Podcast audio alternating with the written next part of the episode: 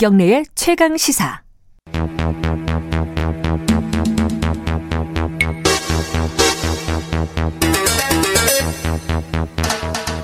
사건의 이면을 들여다보고 깊이 있게 파헤쳐보는 시간입니다. 추적 20분 오늘도 두 분 함께합니다. 박지훈 변호사님 안녕하세요. 네 안녕하세요 박지훈입니다. 한겨레 신문 김한 기자님 안녕하세요. 네 안녕하세요. 박지훈 변호사님은 2주간의 자가격리를 무사히 마치시고 네. 나오셨습니다. 복귀했습니다. 축하드립니다. 네 얼굴이 좋아지신 것 같습니다. 살쪘어요. 살찌셨어요? 먹기만 해가지고 예. 아, 운동도 힘들고 진짜 예. 뭐 하면서 지내셨어요? 2주 동안에? 드라마를 엄청 봤습니다. 드라마를 한 16부작을 한 대여섯 아, 편 정주행 하셨군요. 예, 정주행. 다 봤습니다. 예. 예. 아, 요새 한겨레 신문 김한 기자께서는 어, 계속 상을 받으시는 것 같아요. 맞나요? 아, 예 얼마 전에 받았습니다. 관훈 관훈 언론상에. 예. 네. 어, 상을 너무 독식하신다는 느낌도 좀 들더라고요. 이거 제가 뭐 이렇게 뺏어온 거 아니고요. 주- 주셔갖고 받는 겁니다. 알겠습니다. 그 작년에 네. 그 엠번방 사건 네. 그 사건을 주도적으로 보도를 해서 상을 여러 가지로 해서 참 의미 있는 보도였고요. 그렇죠. 예, 네. 부럽더라고요. 아, 아닙니다. 네. 자, 오늘은 산재 얘기를 좀 해볼 텐데 이게 이제 이 중대 재해 처벌법이 예. 통과가 되고 어 이제 이게 뭐 법이 시행이 되려면은 또 1년 유예 기간이 있고요. 네. 또 사업장별로 또 유예 기간이 또 다 또 추가적으로 있는 사업장도 있고 이래 가지고 앞으로 이 얘기가 계속될 거예요, 아마. 어, 뭐 아니나 다를까 어, 계속해서 이제 이런 산재 사망 사고가 보도가 되고 있습니다. 어, 전남 여수의 공장에서 이건 끼어서 숨진 거죠, 네. 그죠? 이게 좀 사건 경위부터 좀 설명을 해주시죠. 네, 여수 국가산업단지 한 사업장에서 하청업체에 소속된 30대 노동자가 물류 설비에 몸이 끼어서 이제 숨지는 안타까운 사고가 발생했는데요. 네. 어, 뭐 2인 1조로 근무를 하고 있었는데 그 컨베이어 벨트 저 이제 그 정비 정, 정비 점검 작업을 하는 도중에 부분 작업 중지 명령을 뭐 내렸는데 뭐 그게 이제 잘 원활하게 작동이 안 돼서 거기 올라갔다가 이제 사망하는 사고가 발생했는데 이게 딱그 연상되는 사건이 있죠. 그러니까 그 고 김영균 씨가 그러니까요. 네, 똑같은 이제 음. 사고를 당했었는데요. 그래서 이 사업장 같은 경우에는 이제 2018년도에도 사망 사고가 있어 추락 사고 그때는가 있었어서 그때 이제 굉장히 좀 떠들썩했었는데 어 2년 3년에 가까운 시간이 지났지만 사업장의 환경이 별로 이제 달라지지 않은 거였고요. 그래서 그 이, 안- 이 사건이 전해지고 그 다음 날 또 그 광주 평동산단에서 일하는 50대 노동자가 숨졌다라는 것도 보도가 됐는데요. 그 플라스틱 제품을 생산하는 업체인데 이 업체에서 이제 일하던 장 아무개 씨가 그 작업 도중에 플라스틱 재생기계에 오른쪽 팔이 이제 빨려 들어가면서 목숨을 잃었는데 그러니까 이 두 개의 사건이 지금 이제 중대재해처벌법이 과연 현장에서 어떻게 작동할 것이냐를 보여주는 약간 리트머스 같은 음. 역할인데 왜 그러냐면 이 여수산단의 같은 경우에는 하청업체 협력 하청업체 협력업체 직원입니다. 그러니까 네. 지금 이제 중대재해처벌법이 어 위로 올라가는 발주처나 원청의 책임을 묻는 게 그러니까 발주처는 사실상 불가능하고요 책임을 묻는 음. 게 원청의 책임을 묻는 게 굉장히 까다롭습니다 음흠. 조건이 그렇기 때문에 이분도 아마 법이 당장 지금 시행되고 있다고 하더라도 적용을 못 받을 거고 광주에서 사망한 노동자 같은 경우에는 5인 미만 사업장 아, 5인 미만이에요, 네, 거기가? 이- 네, 그렇기 음. 때문에 이 법이 지금 당장 시행이 되고 있더라도 어 대상이 안 되는 뭐 이런 상황입니다. 뭐 여수 같은 경우에는 그렇죠. 이게 그 대기업의 계열사잖아요. 그렇죠. 근데 대기 대기업 계열사라도 규모 때문에 아마 이게 유예 기간이 대- 적용되는 기- 사업장이죠. 대기업의 계열사라도 그 사업장의 인원수에 따라서 달라질 수가 있고요. 예. 50인이 기준일 수가 있고 3년 유효입니다. 예. 그리고 5인 같은 경우 아예 적용이 안 되는데 음. 그래서 뭐 좀 좀 이따 얘기를 하겠지만 쪼개기도 가능할 것 같아요. 앞으로? 5인 미만으로 만들어 가지고 아. 대상에서 빼버리는 그런 어떤 꼼수 편법이 음. 등장하지 않을까 하는데 이 사업장 같은 경우는 계속적으로 반복이 되고 있거든요. 네. 똑같은 원청입니다. 네. 원청 사업장에서 지금 말씀하신 것처럼 2년 전에도 추락 사고가 있었고 2014년에도 두 번의 사고가 있었는데 그때도 붕괴 같은 사고인데 그럼에도 불구하고 몇 년 단위로 계속적으로 사망 사고가 지금 발생하고 있습니다. 음. 똑같은 원청에 똑같은 하청의 근로자들이 노동자들입니다. 예. 그럼 결국은 안전에 대한 어떤 조치가 거의 없었다. 반복되는 걸 결국은 그거라고 보는 게 맞고 중대재해처벌법 등등이 좀 저, 제대로 작동을 해야지만이 이런 것들이 막을 수가 있는데 좀 전에 말한 것처럼 예외가 너무 많다 보니까 참 음. 어려운 상황입니다. 그러니까 지금 정리를 하면은 그 플라스틱 공장에서 사망한 이 산재 같은 경우에는 이 5인 미만이기 네. 때문에 법이 뭐 시행이 돼도 되- 된다 하더라도 네. 아예 적용 대상이 아닙니다. 안 되고 그러면 이 사건도 이제 중대재해가 아닌 게 돼버리는 그렇죠. 거고 그다음에 어이 여수 거는 이제 50인 미만이기 때문에 그죠 이것도 역시 유예를 3년의 받죠. 유예 기간을 네. 거쳐야 된다 뭐 지금 상황에서는 뭐 둘 다 어떤 강제적인 어떤 개선책을 마련하기는 쉽지 않은 거다. 그렇죠. 이게 역시 또 사업장의 선의에 기댈 수밖에 없는 뭐 그런 상황이 그렇죠. 될 수밖에 없는 거네요. 그래서 뭐 사고 경위는 좀 정확히 나왔습니까? 이게 어, 뭐 회- 사실 누구의 실수일 수도 있고 네. 안전 장비 안전 조치가 미흡했을 수도 있고 여러 가지가 있을 텐데 보통 이런 경우에 사업장들이나 이제 업체 그 업자 측은 어 개인의 실수였다, 부주의했다 이런 설명들을 보통 많이 하거든요. 네. 근데 이번 경우에도 이제 말하자면 뭐 자동 운영되는 컨베이어 벨트 알람이 울려서 멈췄다라는 거예요. 그래서 네. 점검 작업 요청을 했고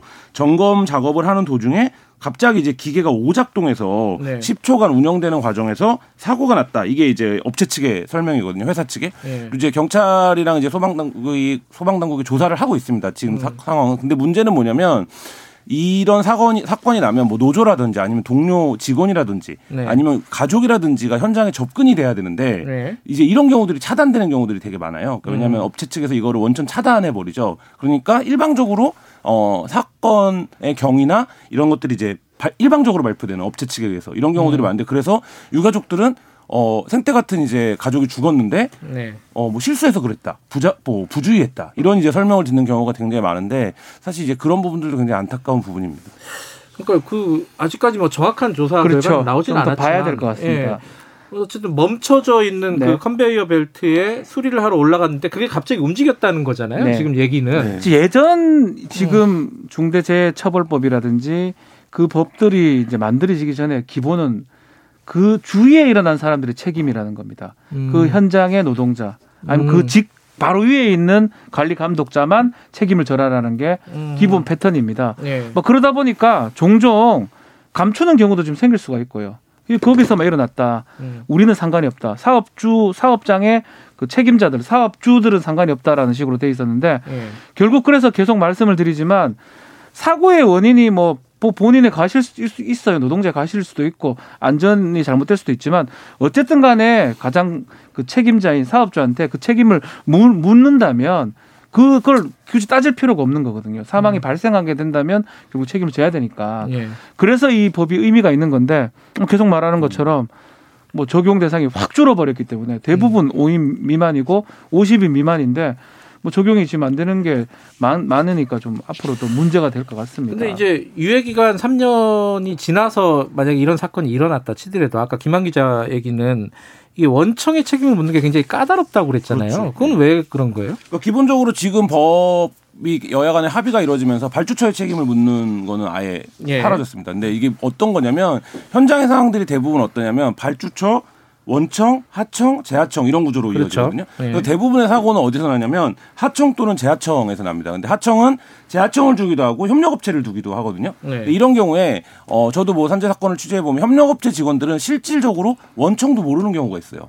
그러니까 음. 나를 고용한 업체만 아는 거죠. 그렇죠, 그렇죠. 예. 근데 이 고용한 업체는 말하자면 원청에 의해서 구성된 수없이 많은 하청 중에 하나일 뿐이거든요. 예. 근데 이런 경우에 근데 지휘 감독은 누가 하느냐? 실질적인 지시는 발주처가 하죠. 6개월 안에 공사를 끝내라. 예를 들면 뭐 3개월 안에 끝내라라는 게 나오는 거고 그 발주처의 지시를 받은 원청이 하청이나 재하청 업체들한테 지- 업무 지시를 하는 거거든요. 네. 그러면 원래는 뭐 12시간을 해야 되는데 지시에 따라서 막 18시간, 20시간씩 일을 하는 경우도 있고 네. 뭐 이러면 사실 이게 상식적으로 우리가 현장에서 생각해 보면 지시 책임이나 관리 책임이 누구에게 있는지가 너무 명확해 보이는데 법리적으로 올라가면 그 책임이 희석되는 거죠. 그러니까 책임성들이. 근데 이제 이런 부분들에서 이 중대재해기업처벌법이 처음에 논의될 때는 이 부분의 구조를 명확히 해야 된다. 이 부분의 책임 구조를 그래야 이것이 근절될 수 있다. 사- 이 산재들이라는 얘기를 했어요. 왜냐하면 발주처나 원청의 각성이 없이는 이게 불가능한데. 근데 지금 이제 법안이 합의가 되는 과정에서는 발주처의 책임은 사- 그 생략되고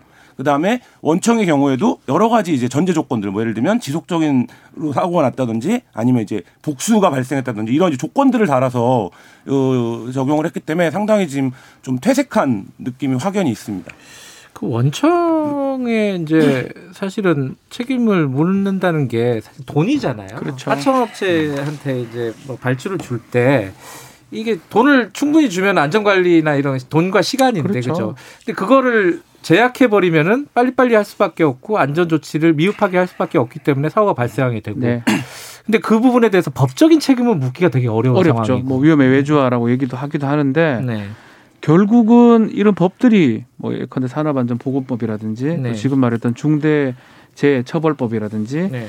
그런 법이 있는 게 결국 사업장 사업주한테 최종적인 책임을 물어버리겠다라는 거거든요. 음. 뭐 예컨대 1년 이상의 징역이라든지 벌금도 지금 매긴다면 그 책임을 자기가 당하느니 그에 합당한 비용을 들여가지고 안전적인 어떤 관리를 더 드린다든지 지금 말한 것처럼 시간적인 또 여유를 준다든지 네. 그것을 사실 노리는 건데 우리는 좀 그걸 생각을 하지 않는 것 같아요. 그래서 그 법들이 의미가 있는 게 뭐냐면 내가 처벌받느니 그 처벌받는 어떤 그 대가로 돈이나 비용을 들여서 어, 안전을 확보하겠다 이런 의미로 봐야 되는데 그런 어떤 접근법이 조금 부족한 상황이 아닌가 생각이 듭니다.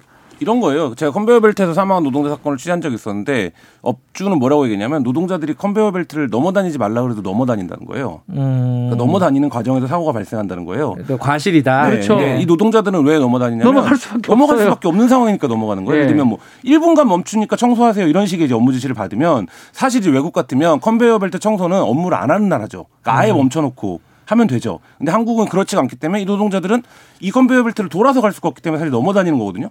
근데 업- 지금 이제 중대기업 처벌법이 처음에 논의된 배경은 그 보이지 않는 지시 그러니까 그렇게밖에 할 수 없는 어떤 것들을 처벌하자라는 거였는데 지금은 똑같이 저희 저희 제가 예전에 네. 취재할 때랑 똑같이 사업주가 그렇게 변명할 수 있는 여전히 이런 상황인 거죠. 음. 네. 근데 지금 이제 재계에서는 뭐 경영계 이쪽에서는 이게 처벌 만능주의가 어, 이게 문제를 해결하지는 않는다. 그러니까 처벌 강화한다고 예컨대 그 얘기를 많이 해요. 산업안전보건법이 강화가 됐잖아요. 일부 네. 부족하지만은 김영균 씨 사건 이후로 이제 강화가 됐는데 그 뒤에 뭐가 줄었냐? 음. 법을 강화해도 이게 제대로 된, 게- 되는 게 아니다. 이게 예방 조치나 이런 거 다른 것들이 문제지. 요번에 이제 산업 어뭐 중대재해 어, 기업 처벌법 예. 이 부분을 아무리 강화한다고 해서 문제가 해결되지 않는다. 이게 이제 재계의 주장이에요. 그리고 뭐 그렇게 처벌할 거면은 경영자들이 누가 회사 하려고 하겠냐. 다 감옥 갈 수도 있는데 이런 주장을 한단 말이죠. 예, 그 부분은 뭐 저도 막 심도 있게 뭐 예. 논의하거나 뭐 검토를 해본 적이 없어서 예. 그 부분에 대해서는 쉽게 말씀을 드릴 수 없지만 예. 이거 하나는 확실할 것 같아요. 당장은 그럴 수 있지만 음, 이게 저- 완벽하게 정착이 된다. 음. 지금 좀 전에 우리 김한 기자가 말했던 컨베이 벨트 얘기를 했었는데 그러면 와서 그런 사고가 발생할 여지가 있으면 본인이 처벌받기 때문에 네. 책임자가 와가지고 절대 못 넘게 할 겁니다. 시간이나 음. 비용을 투자할 거예요. 그런 식으로 문화가 바뀔 겁니다. 지금 음. 당장 그 효과가 있다 없다 말씀하기는 어렵지만 특히 뭐 영국 같은 경우는 기업 살인법이라고 표현하거든요. 네. 결국 기업이 살인한 거다 그거는 그렇게 하는데 우리는 뭐 이름을 좀 바뀌었어요. 중대재해처벌법으로 기업도 와- 빠졌죠. 예, 기업도 빠져버렸습니다. 완화해서 하는데 그만큼 이거는 기업이 살인한 거다. 네가 살인죄가 안 되려 그러면 그만큼 시간을 들이고 비용을 들여라라는 게 문화 노동 문화가 확립이 될 것 같다. 그래서 지금 당장은 분명히 이거 경총에서 얘기한 것도 일리는 있, 있습니다. 음. 그렇지만 계속적으로 이게 문화가 된다면 법이 효과를 발휘하지 않을까 저는 조심스럽게 그 얘기를 드리고 그 싶습니다. 재계나 경영계 주장도 조금 납득하기 어려운 측면이 뭐냐면요. 이번에 논의되는 과정에서 원래 법안에는 그 발주처나 원청의 안전보건 의무 조항이 있었어요. 네. 이 조항이 어, 빠졌어요. 어. 그 압력을 받아서. 네. 근데 이게 이제 말하자면 이런 거죠. 포지티브한 방식이 있을 수 있고 네거티브한 방식이 있을 수 있습니다. 네거티브한 방식이 바로 처벌이죠. 처벌이죠. 근데 예. 지금 처벌에 대한 논의가 많이 되는데 그러면 처벌을 받기 이전에 포지티브한 방식으로 어떤 예방 조치나 의무를 질 거냐의 음. 부분도 이 법에 원래는 있었어요. 음. 맞아요. 근데 재계나 경영계 요구로 그 부분은 아예 빠져버렸습니다. 음. 그리고 지금 계속적으로 얘기하는 이유가 포지티브한 건 하나도 없고 네거티브한 방식으로만 접근을 하면 어떻게 하냐라는 얘기를 하는데 음. 이게 굉장히 좀 저는 도단적인 주 장이라는 거예요. 이 법안이 최- 국회에서 논의된 과정을 지켜본 입장에서는 그러면 사실 이 얘기가 반대를 위한 반대고 하기 싫다는 것 뿐이지 사실 뭐 어떤 이제 말하자면 합리성이 있는지는 잘 좀 납득이 안 갑니다. 저도 그런 생각은 들더라고요. 이게 처벌이 능사가 아니다라는 얘기를 계속 하는데 그 일리는 있죠. 네. 그러면은 그 처벌 말고 다른 대안을 그쪽에서도. 내놔야 되잖아요. 아니, 그게 없다는 거예요. 그래서 그래서 답답해요. 다른 나라에서 기업 살인법을 만든 거는 그래서 처벌하니까 몇- 시간이 지나니까 다 그걸 하더라. 음. 안전을 이제 확보 확- 담보하더라.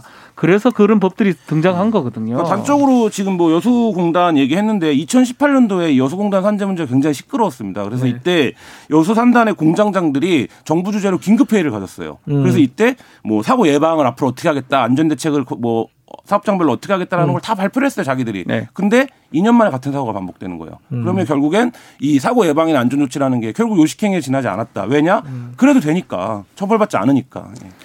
뭐 정부도 이제 법 만들었으니까 됐다 이게 아니라 지금 말씀하신 것처럼 그런 어떤 약속들이 지켜졌는지 네. 2년 동안 이런 것들 좀 면밀하게 좀 봐야겠네요. 크리스정님이 호주 얘기를 하시네요. 호주는 아멘 감독관이 있는데 한국은 미리 통보하고 간다 감독관이 노동 감독관이 가긴 가잖아요. 가긴 갑니다. 뭐 이런 말씀도 보내주시고 7333님은 원청의 책임을 묻지 않으면 대기업들은 변화하지 않을 겁니다. 이런 말씀도 보내주셨습니다.